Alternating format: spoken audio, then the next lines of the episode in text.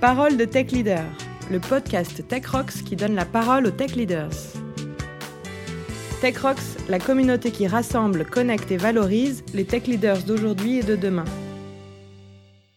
Je suis Marie-Caroline Bénézé et je suis directrice digitale et technologie chez SNCF Gare et Connexion. Et aujourd'hui, je suis là pour interviewer Emmanuel. Emmanuel, dis-nous un peu qui tu es.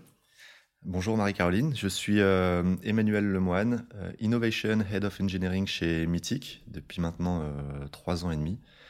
Donc je gère d'un point de vue tech un petit peu toute la cellule innovation de, de Mythic. Ok, très intéressant, tu vas nous en dire un petit peu plus. Raconte-nous un peu quel a été ton parcours avant d'en arriver là.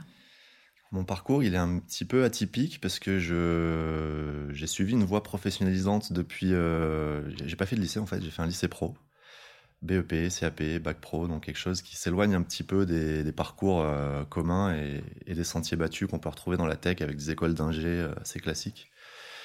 et tout ça dans le graphisme, donc rien à voir avec la tech non plus. J'étais graphiste, diplômé en graphisme, créatif, ouais, assez créatif. Et euh, ça, c'était à la fin des années 90, début des années 2000, donc euh, en plein boom d'Internet, arrivée d'Internet dans les foyers. Puis là, ça a été euh, la révélation. j'ai repris un cursus universitaire. j'ai réussi à, à, convaincre des universités de me prendre, malgré mon parcours qui n'était pas du tout général. et je me suis donc réorienté dans le réseau, les nouvelles technologies, le développement, et pour finalement voilà, me professionnaliser là-dedans. Et la particularité de ce parcours-là, tout au long de, mes expériences professionnalisantes, c'est que euh, c'était en, alternance. Donc du coup, je travaille en fait depuis euh, tout jeune et je pense que c'est un petit peu euh, ce qui a fait ma personnalité et qui, m'a donné envie d'avoir des responsabilités, d'entreprendre. Et j'en parlerai un petit peu, un petit peu plus tard. et qui a fait un petit peu la richesse de, de ma réflexion et de la manière que j'ai d'aborder un petit peu les choses aujourd'hui dans mon quotidien, et aussi sur des projets à plus moyen ou long terme. On entend déjà, rien qu'en entendant ton parcours, euh, une personnalité euh, assez persévérante, ou en tout cas euh, quelqu'un qui, qui a de la suite dans les idées. Ouais, en fait c'est ça. Bah, pour être tout à fait transparent, j'ai pas fait une voie professionnalisante parce que je me suis dit cool, je vais arrêter les études. C'est parce que j'ai eu un professeur en particulier qui m'a mis des bâtons dans les roues en, en, troisième, tout simplement. Et je me suis dit, bah, qu'à cela ne tienne, euh, je ne redoublerai pas et j'arriverai à mes objectifs. Euh, et en fait, le, finalement, le fin mot de tout ça, c'est que peu importe les chemins de traverse qu'on va emprunter, euh, quand on sait qu'on a les capacités, c'est juste que potentiellement d'autres n'ont pas la même vision que vous. Il faut juste croire, croire en soi, croire en, ce qu'on a envie de faire, voire pivoter, puisque j'ai finalement j'étais graphiste et je suis aujourd'hui tech leader. mais oui, oui, persévérance puis d'un petit d'un point de vue un petit peu plus euh, collectif, euh, abnégation, euh, voilà, partage. Super intéressant. Raconte-nous un peu par quelle société, job tu es passé. Alors, du coup, je vais me focaliser sur, sur la tech. donc, je suis passé par des métiers de développeur, puis tech lead, puis CTO dans des petites agences. Après, j'ai travaillé pour des sociétés un petit peu plus grosses comme Doctissimo, jusqu'à une expérience euh, hyper enrichissante euh, à l'autre bout du monde où j'étais euh, software engineer chez Yahoo à Sydney, en Australie, et qui, m'a amené à me poser beaucoup de questions sur la tech, parce que j'étais un peu un moment charnière à ce moment-là. Et c'est en revenant en France suite à cette expérience chez Yahoo que j'ai créé ma startup avec, avec un associé qui s'appelait Pretty Fun Therapy et qui était euh, une nouvelle app de dating, donc sur le marché de la rencontre, où on avait envie de concilier euh, gamification et rencontre, et on s'était dit que tiens, un bon icebreaker pour, euh, pour arriver à rentrer en contact avec quelqu'un, c'était peut-être de jouer à un jeu avec cette personne-là. Donc gaming et rencontre. Ouais. D'ailleurs, on avait inventé un terme qui n'a pas marché du tout. On n'a pas trop communiqué, dessus. C'était dating plus gaming égale daming, mais c'était des Français qui inventaient des mots en anglais. C'est on avait mis ça dans des slides pour des investisseurs et puis en fait ça n'a pas perduré quoi. C'était la limite de la créativité. Ouais c'est ça, c'est un peu ça. Euh, Emmanuel, est-ce que tu peux nous parler euh, dans, ce parcours de rencontres qui ont été euh, clés pour toi? Alors à travers mon parcours, comme j'ai travaillé très tôt, et que c'était à chaque fois dans des, apprentissages, des alternances. J'ai fait quand même pas mal d'entreprises pendant ces périodes-là. Et chacun des patrons que j'ai rencontrés à ce moment-là, je sais pas si j'ai été chanceux ou si j'étais plutôt réceptif ou plutôt euh, volontaire, mais euh, c'est tous des gens qui m'ont apporté beaucoup de choses et qui m'ont peut-être fait prendre conscience des enjeux business à travers l'épanouissement qu'on peut prendre dans le code qu'on va produire, mais que derrière il y a quand même un enjeu business, un enjeu utilisateur, un enjeu client. Ça, ça c'est chacun d'eux, on va dire, qui m'ont vraiment ouvert les yeux là-dessus et qui a fait peut-être que je suis devenu entrepreneur un petit peu plus tard. Donc ça, c'est vraiment, on va dire, au cours de mon parcours, chacun des patrons que j'ai pu avoir ont été vraiment enrichissants pour moi. C'est d'ailleurs des gens avec qui j'ai encore des contacts aujourd'hui, alors que ça fait, euh, pour certains, euh, presque 20 ans. Quoi. Euh, et après, de manière un petit peu plus précise, il y a une personne en particulier, c'est quand j'étais software engineer chez Yahoo à Sydney le head of engineering de, de Yahoo Sydney est quelqu'un qui m'a vraiment fait découvrir une autre dimension dans euh, la tech et dans le développement, puisque c'était la première fois que j'avais l'opportunité de travailler pour une industrie qui devait répondre à des millions euh, d'utilisateurs, de demandes, de d'octets, enfin des choses, tout était grand en fait, tout était immense. Toutes les données foutent le vertige. Euh, ouais, ça foutait vraiment le vertige. Et, et un petit peu la pression, parce que moi j'arrivais avec euh, mon expérience assez humble, euh, voilà, je, croyais en moi, hein, pour en revenir à, ce que tu disais tout à l'heure, voilà, de la persévérance, euh, de l'envie, de, de, la volonté, mais toujours de l'humilité. Donc je me disais, waouh, euh, j'arrive chez Yahoo quand même, est-ce que je vais y arriver quoi? Comment moi, avec mes petites mains, je vais pouvoir faire un truc qui a de l'impact sur tout ce monde. Quoi, et voilà, exactement, et contribuer, faire en sorte que ce soit pérenne. voilà. Et en fait, c'est quelqu'un qui m'a mis dans les meilleures conditions, qui m'a dit, pas de pression, tu, tu, tu fais, on voit, t'avances.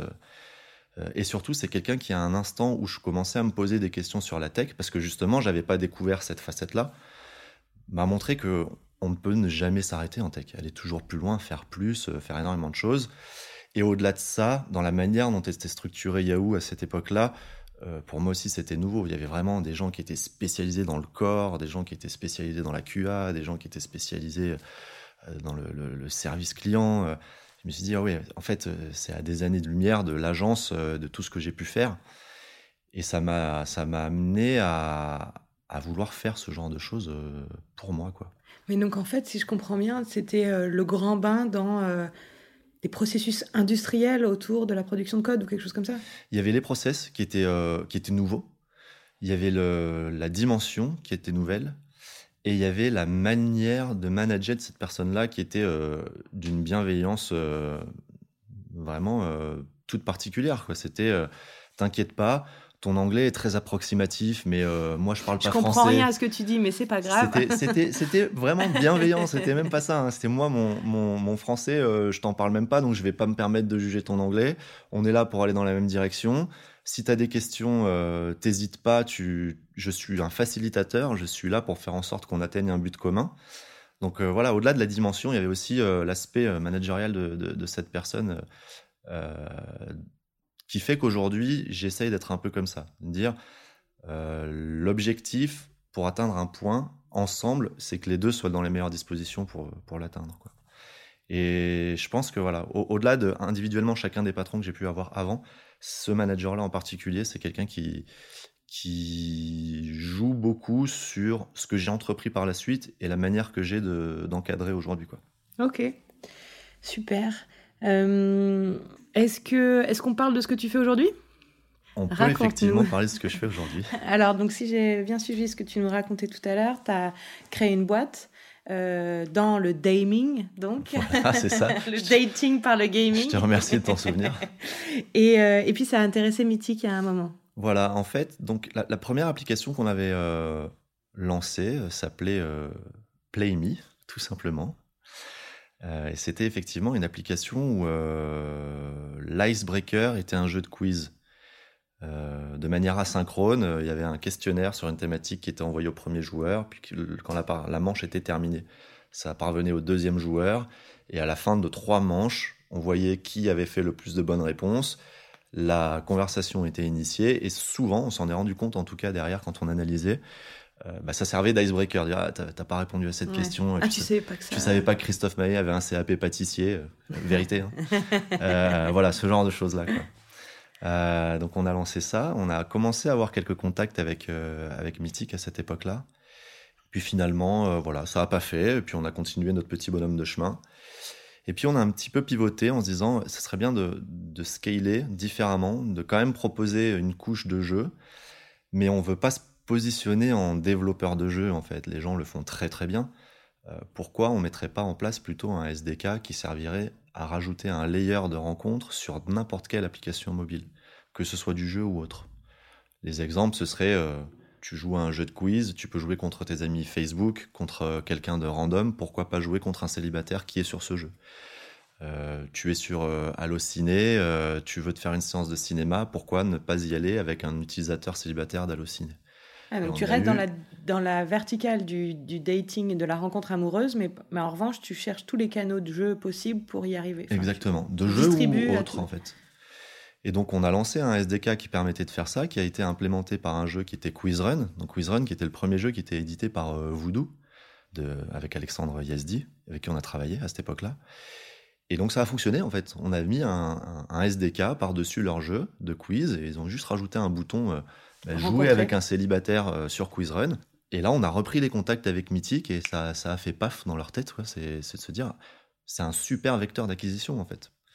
Et c'est comme ça qu'on a rediscuté, réouvert le dialogue et qu'in fine, en janvier 2016, on s'est retrouvé à avoir été euh, racheté par Mythic et intégré les équipes en interne. Vous étiez combien quand vous avez été racheté?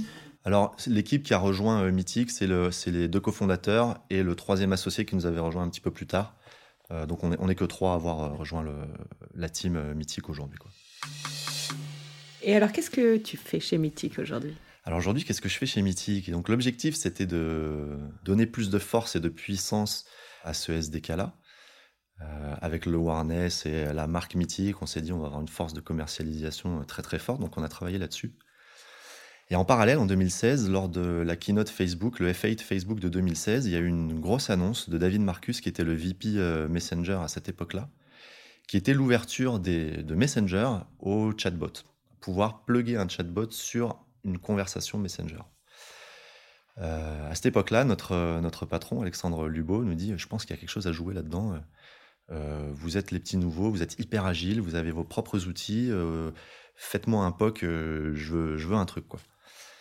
Et donc là, en 15 jours, on se met en mode commando, euh, puis on, on, itère, on itère, on dit tiens, qu'est-ce qui existe sur le marché? Dialogflow, euh, qui s'appelait API AI d'ailleurs à l'époque. Euh, on va commencer à faire quelque chose, et puis on, va bidouiller un petit back-end euh, qui va répondre, et puis on arrive avec un premier business case sur Facebook euh, Messenger devant notre patron qui est, ben en fait, on a inventé une persona qui s'appelle Lara, qui est le chatbot mythique, ton assistante mythique. Et sa première mission, le premier use case qu'on avait mis sur Messenger, c'était elle t'aide à créer ton compte. Donc on a testé ça, on a fait des pubs sur Facebook et on s'est rendu compte que ça marchait, que le funnel était peut-être plus long qu'un formulaire HTML d'enregistrement, puisque là on demandait étape après étape au, travers d'une conversation quel est ton âge, quel est ton sexe, est-ce que tu recherches un homme, une femme, euh, où est-ce que tu habites? Donc ça peut paraître long, et en fait on s'est rendu compte qu'on transformait très très bien.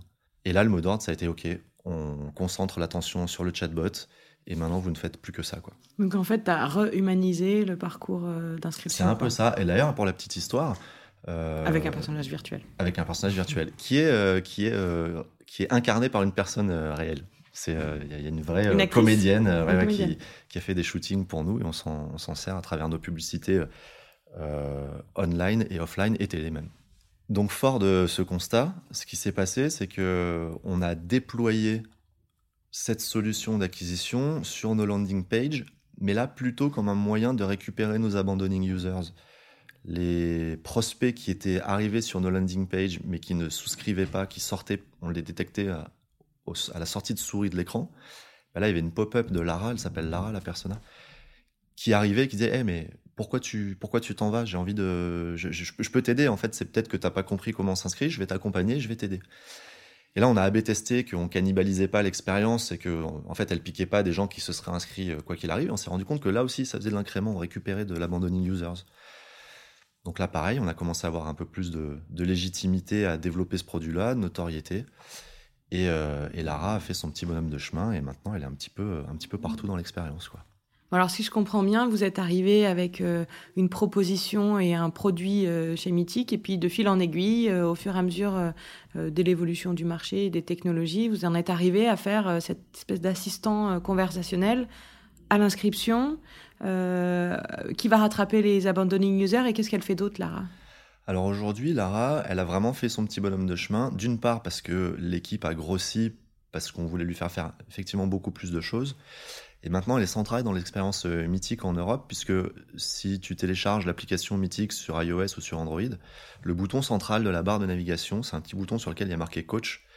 Et c'est Lara, en fait, qui va là se lancer et qui va être là pour toi euh, anytime, quoi, quand tu veux, euh, pour tous les sujets qu'elle va pouvoir être capable, effectivement, de, prendre en charge.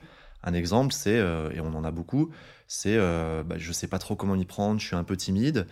Bah, elle va être capable euh, de te proposer un conseil, une suggestion pour vaincre ta timidité, pour euh, comment tu dois t'habiller pour un premier rendez-vous, quel lieu choisir pour un premier rendez-vous.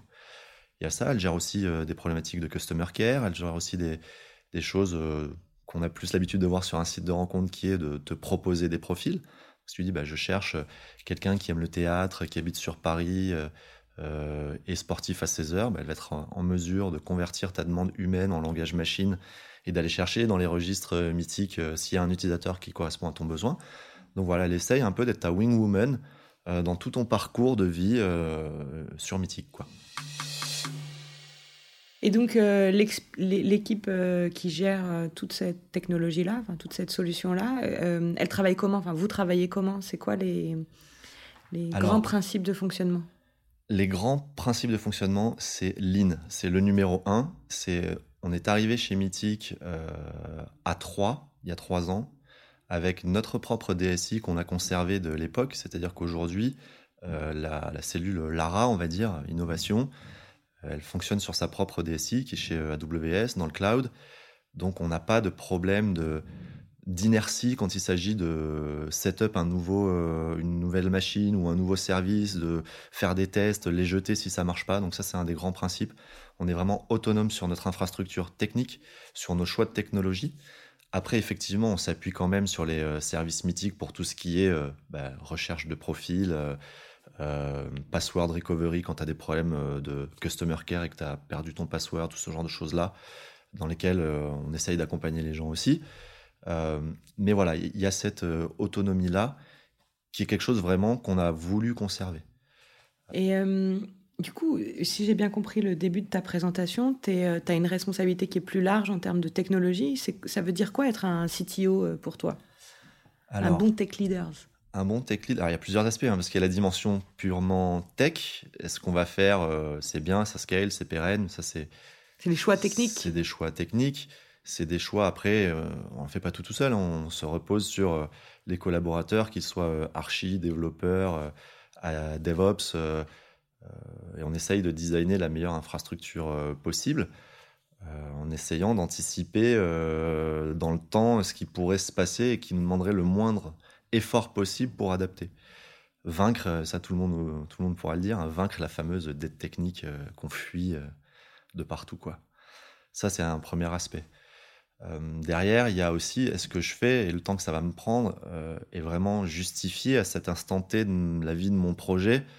Euh, est-ce qu'il est légitime que je bloque ma bande passante à 300% pendant tant de temps, compte tenu du besoin que je dois livrer? Ça, c'est une chose à laquelle je suis très attentif. Pas de dette technique, c'est une chose, mais on peut peut-être revoir le chemin critique à la baisse ou le MVP à la baisse et rajouter des briques plus tard en fonction du besoin à un instant T de ce que doit produire notre service. Donc ça, c'est vraiment plus sur la partie euh, euh, design, mise en place, pérennité et, euh, et un peu time to market aussi. Est-ce que je vais vraiment bloquer ma bande passante alors que j'ai un impératif quoi? Ouais, gérer l'équipe aussi, attribuer la charge. Voilà, et là, c'est et là, c'est le deuxième aspect, c'est gérer l'équipe. Gérer l'équipe, c'est gérer la charge, c'est une chose. Et la deuxième chose, c'est gérer les susceptibilités. Moi, ah ouais, mais moi, j'aurais bien aimé bosser sur ce sujet. Ouais, mais d'accord. Le problème, c'est que on peut pas mettre tout le monde sur les mêmes sujets. Chacun son tour. Euh, voilà. Est-ce que c'est chacun son tour? Est-ce que c'est, euh, bah, je trouve plutôt un insight ailleurs pour te motiver sur un autre sujet? Euh, Voilà, il y a effectivement la dimension qui est plus managériale, qui est pas toujours évidente, qui se passe plutôt bien. Et en tout cas, ce que j'essaye d'appliquer, c'est vraiment ce que moi j'ai vécu, ce que je t'expliquais tout à l'heure chez, chez Yahoo avec ce manager qui, a toujours été bienveillant et faire en sorte de s'adapter en respectant les contraintes euh, business. Hein. Voilà, on n'est pas là non plus pour, pour faire plaisir à tout prix. Il faut que ça matche avec l'enjeu business. mais derrière ça, voilà, j'essaye toujours de, de, ménager la chèvre et le chou, en disant, OK, il y a quand même des concessions à faire peut-être sur une petite partie à un instant T de vélocité ou de ou business pour épanouir un ou deux de, mes collaborateurs qui sont dans mon équipe. Euh, mais je le gagnerai au centuple derrière parce que c'est quelqu'un qui va euh, avoir envie de s'investir dans ce que je veux lui donner. Donc voilà, il y a cette dimension-là aussi euh, dans, ce que, dans ce que je fais. Et, en tout cas, c'est sous cet angle-là que j'essaye de l'aborder. Donc, si je résume, il y, a, deux gros angles pour toi, enfin deux choses importantes. La première, c'est les choix technologiques et puis voir un peu loin. Donc, euh, tu parlais de la dette technique, tu parlais de la scalabilité, tu parlais euh, du moindre effort nécessaire pour passer à l'étape d'après. Et puis, le deuxième aspect, c'est humain, management. Comment concilier euh, productivité, rapidité, vélocité et en même temps donner des choses intéressantes à faire à tout le monde. Enfin, faire tourner les choses intéressantes pour que chacun y trouve un peu d'énergie ou d'envie. ouais, et d'épanouissement, quoi. Donc ça, c'est les deux gros piliers que j'identifie. Après, derrière, il y a pléthore de choses. Hein. C'est la veille, euh, j'en parle pas hein, parce que c'est pas du travail à temps plein, mais la veille, euh, le budget. Ouais, ok, euh, voilà, la route, elle va dans cette direction. Le point à atteindre, il est là-bas. mais par contre, le budget, c'est ça. Ok, donc ça, dans la considération technique de, ce qu'on va entreprendre, dette, pas dette, MVP, pas MVP, bah, il y a aussi budget. Donc voilà, c'est ça fait partie du package en fait. Mais c'est vrai que les deux gros piliers que je vois, c'est pérenniser la partie technique, parce que si demain euh, le tech leader s'en va, il faut pas que tout tombe à l'eau, il faut quand même que, les enjeux euh, continuent d'atteindre leurs objectifs. Et la partie épanouissement, parce que sinon, c'est ce que ça donne aujourd'hui euh, sur le marché des, des techs. voilà, y a, les techs sont très très demandés, donc on essaye de, leur apporter le plus d'épanouissement possible. J'ai l'impression que tu as quand même une façon de voir les choses qui est assez complète, mais il y a bien des choses que tu n'arrives pas à faire ou que tu aimerais faire. Si, euh, si tu devais citer un truc que tu aimerais faire, mais que tu n'arrives pas à faire faute de temps, c'est quoi? Alors, le pendant opposé de tout ce que je viens de dire, c'est euh, cette fameuse euh, vélocité qu'on a. On a une forte vélocité au sein de Mythique, de par notre autonomie et les, les, coups des franches qu'on peut avoir. Euh, le revers de la médaille, c'est un peu de, vouloir du coup toujours délivrer très très vite, tester très très vite. Il y a des choses sur lesquelles j'aimerais qu'on passe plus de temps. Mais notre ADN, c'est d'être euh, vraiment véloce, véloce, véloce.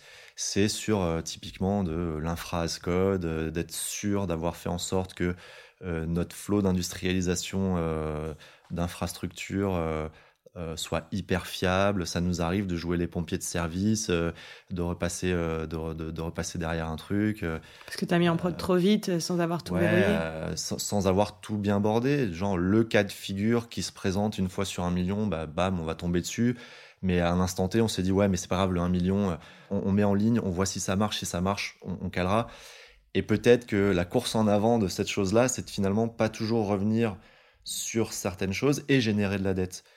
Donc il y a cette espèce d'équilibre à trouver euh, qu'on essaye de faire au mieux, puisque c'est un petit peu ce que je te disais juste avant.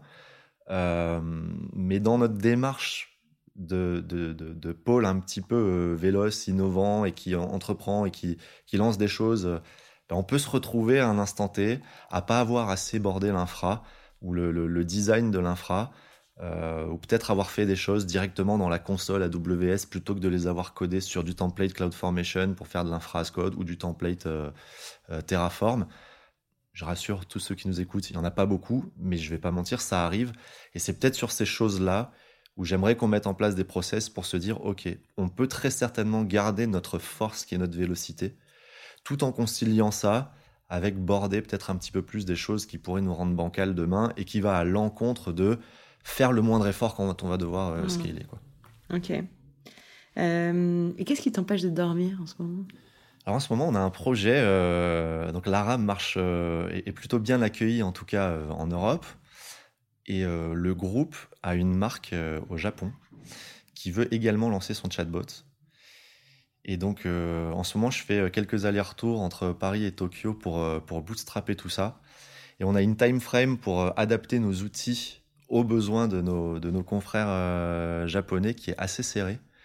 parce qu'aujourd'hui, tous les outils qu'on a développés, que ce soit la partie NLP pour euh, comprendre le langage humain, que ce soit la partie euh, interface graphique pour designer les conversations, parce qu'on travaille avec une, designer conversationnelle, que ce soit euh, notre brique métier qui fait un petit peu le, tampon entre tout ça, quand par exemple on va aller chercher des profils, et ben tout ça c'est des outils complètement in-house, mais qu'on a développés selon nos propres besoins, et qu'aujourd'hui on est un petit peu obligé de d'imaginer en formule SaaS, entre guillemets, pour que nos collègues japonais puissent les utiliser de la même manière que nous. Donc eux, ils ont des impératifs euh, business où ils doivent euh, lancer leur chatbot euh, assez rapidement.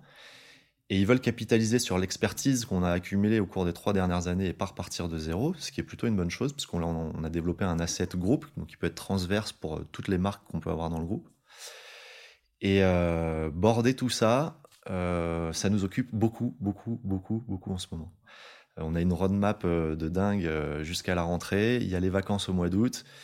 ça ça ça va être chouette. On va dire comme ça, ça va être chouette. Donc c'est un mélange de jet lag, de course contre la montre, de parler japonais. Voilà ce que j'allais dire. Peut-être de difficultés de communication aussi. Euh, mais euh, en tout cas, c'est hyper stimulant parce qu'on se dit que ce qu'on a construit depuis trois ans, euh, aujourd'hui, ça devient vraiment un asset sur lequel le groupe veut capitaliser et on a matière à le déporter dans une autre zone géographique de, du groupe.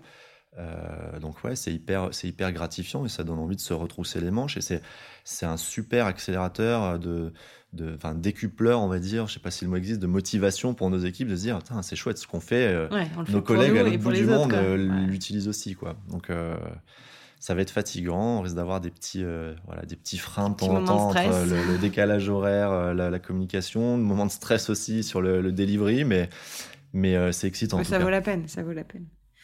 Ok, si tu avais une baguette magique, tu changerais quoi?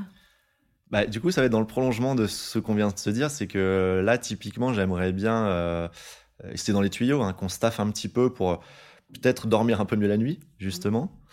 Et dans un monde parfait, avec une baguette magique, j'aimerais bien qu'on soit staffé avec euh, davantage de femmes dans l'équipe. Aujourd'hui, on n'a qu'une femme dans l'équipe qui est la conversational designer. Et en fait, c'est euh, assez rafraîchissant d'avoir un regard féminin, surtout dans la rencontre, où la majorité de nos clients, euh, une, grosse partie de nos clients sont des hommes. Et nous, avec notre regard d'homme, on n'a pas forcément les bons réflexes en termes de scénarios auxquels on doit répondre. Donc ça, c'est d'un point de vue plus produit. Et d'un point de vue plus tech, je pense aussi qu'on aurait beaucoup à y gagner à avoir un œil un petit peu différent, euh, avec un prisme différent. Je pense que ça nous aiderait à, se poser des questions euh, d'une autre manière, à challenger un petit peu plus, à adopter nos comportements aussi.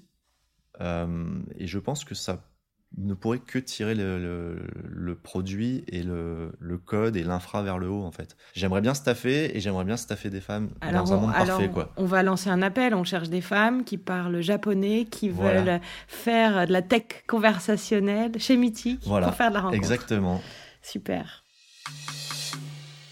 Avant qu'on termine, je voulais euh, te poser quelques petites questions. Si tu avais trois conseils à donner à l'attention d'un tech leader ou de quelqu'un qui, euh, qui s'apprête à devenir tech leader, tu dirais quoi? Le premier conseil que je vais donner, euh, c'est, ça s'adresse à tout le monde, mais je vais reboucler sur mon parcours. C'est si on a un objectif, je, je, vais faire de la redite, mais peu importe les chemins de traverse qu'on va emprunter, c'est possible de le faire en fait, avec un peu de volonté. On parle même pas de moyens là, hein, parce que voilà, j'ai pas fait des grandes écoles, j'ai pas eu besoin de partir à l'autre bout du monde. Euh, j'ai réussi à arriver là où je voulais aller. Euh, voilà, malgré les, bâtons que j'ai pu avoir dans les roues et ce genre de choses-là. Donc, un des premiers conseils, c'est si tu as envie de faire de la tech, si tu penses que tu as le potentiel de faire la tech, te dis pas, oh là là, c'est trop compliqué, euh, il faut être fort en maths. non, non, pas du tout. Je suis nul en maths et aujourd'hui, je suis tech leader. C'est un exemple parmi d'autres. Hein, mais le premier conseil, c'est celui-là. C'est vraiment c'est vraiment possible en fait. Il n'y a, pas de, a pas de clivage pour devenir un tech leader. Quoi. Une marche après l'autre, le tout c'est de regarder loin. Le tout c'est de regarder loin. Et, et, on y arrive. Le deuxième que je pourrais donner, moi, les choses sur lesquelles j'ai souvent été confronté avec certains managers, c'est le flou. C'est de pas trop savoir où on va et, de, et du coup de ne pas trancher les décisions en fait. Je pense que bah, dans Tech Leader, il y a leader et à un moment donné, le leader il doit prendre des décisions et dire bah ok, là on s'éparpille, on n'est pas d'accord ou on sait pas trop. il faut trancher, il faut avoir une vision. cette vision, je pense qu'elle est capitale et elle dénote aussi de, ce qu'on va dégager auprès de ces équipes, à savoir amener tout le monde à bon port et tout le monde dans la même direction et à destination. Donc dissiper le flou. Dissiper le flou Trancher, complètement. décider. Décider, de se dire, bah, là en ce moment on est un peu dans une période de flottement, on ne sait pas trop pourquoi on fait ça. Non. Alors si on ne sait pas pourquoi on le fait, c'est qu'il y a un problème. Donc soit on va arrêter de le faire parce que c'était pas la bonne chose, soit j'ai pas été clair et je vais éclaircir pourquoi on le fait. Euh, mais voilà, dissiper le flou, prendre des décisions, acter et toujours aller de l'avant. C'est vraiment dans notre ADN, euh, nous, depuis qu'on a rejoint Mythique, de se dire, euh, voilà, il n'y a, a, pas de temps mort, il n'y a pas de flou et surtout, il n'y a pas d'interrogation. Il faut, faut lever, le flou complètement. C'est exactement ce que tu disais. La dernière chose, j'en ai beaucoup parlé déjà, mais une des choses capitales, c'est qu'on ne travaille pas tout seul quand on est tech leader, on s'appuie sur beaucoup de monde. Et l'épanouissement des uns et des autres, il est, il est crucial. Euh, le succès d'un projet euh, tech, il ne sera pas à mettre euh, au mérite du tech leader, il sera à mettre au mérite de lui et de toute son équipe, et essentiellement de son équipe. Un des conseils que je peux donner, c'est même si par moments c'est dur, parce que ça arrive de tomber sur des caractères qui sont particuliers, atypiques, il y a toujours du bon à en tirer et il y a toujours quelque chose à donner pour que la personne en question se sente épanouie, considérée et ait envie d'aller dans la même direction il n'y a rien de pire que de jouer à la corde et que les deux personnes tirent dans la direction opposée. C'est le meilleur moyen d'aller dans le mur. Quoi. Donc, euh, je dirais euh, faire attention aux gens. Ouais. Je suis quelqu'un d'assez empathique. Euh, je suis quelqu'un aussi d'assez cash. Hein. Je j'aime pas les, non-dits. Voilà, il faut se dire les choses, que ce soit bien ou soit pas bien, il faut se dire les choses. Mais effectivement, il faut être à l'écoute, attentif.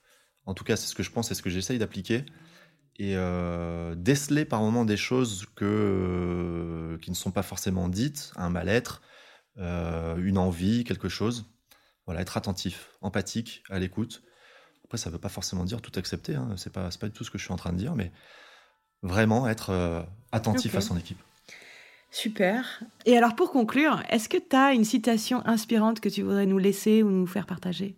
Alors, Je suis pas très fort en citation, mais il y en a une que je connais et euh, que j'aime bien appliquer encore une fois au quotidien, c'est sur euh, l'humilité. Pour en revenir à la même chose, hein, c'est on a beau être euh, encadrant d'équipes de centaines de personnes, on a beau faire des projets où on réinvente des patterns de, déploiement d'infrastructures, on a beau scaler pour des centaines de millions. L'humilité, ça fait jamais de mal à personne. Je pense que c'est aussi grâce à ça qu'on peut être considéré. Donc une des citations que j'aime bien, c'est euh, L'orgueil et la consolation des faibles de Vauvenargues, qui clairement laisse transparaître que si ton souhait c'est de tirer la couverture à toi et de dire bah oui mais moi voilà j'ai fait ci j'ai fait ça, euh, je pense qu'en général ça dure jamais très très longtemps. Bah génial, merci Emmanuel, merci d'avoir euh, partagé toutes ces anecdotes et toute cette expérience avec nous. Merci aussi pour ton recul et tes conseils, c'était euh, super intéressant et j'imagine que ça intéressera beaucoup nos auditeurs. Bah, c'était un plaisir de partager. Tu n'oublies pas qu'on a le Tech Rock Summit qui aura lieu le 5 décembre 2019 à Station F à Paris. Je serai là. Super. Et puis sinon, on se revoit bientôt pour un podcast euh, Parole de Tech Leader by Tech Rocks.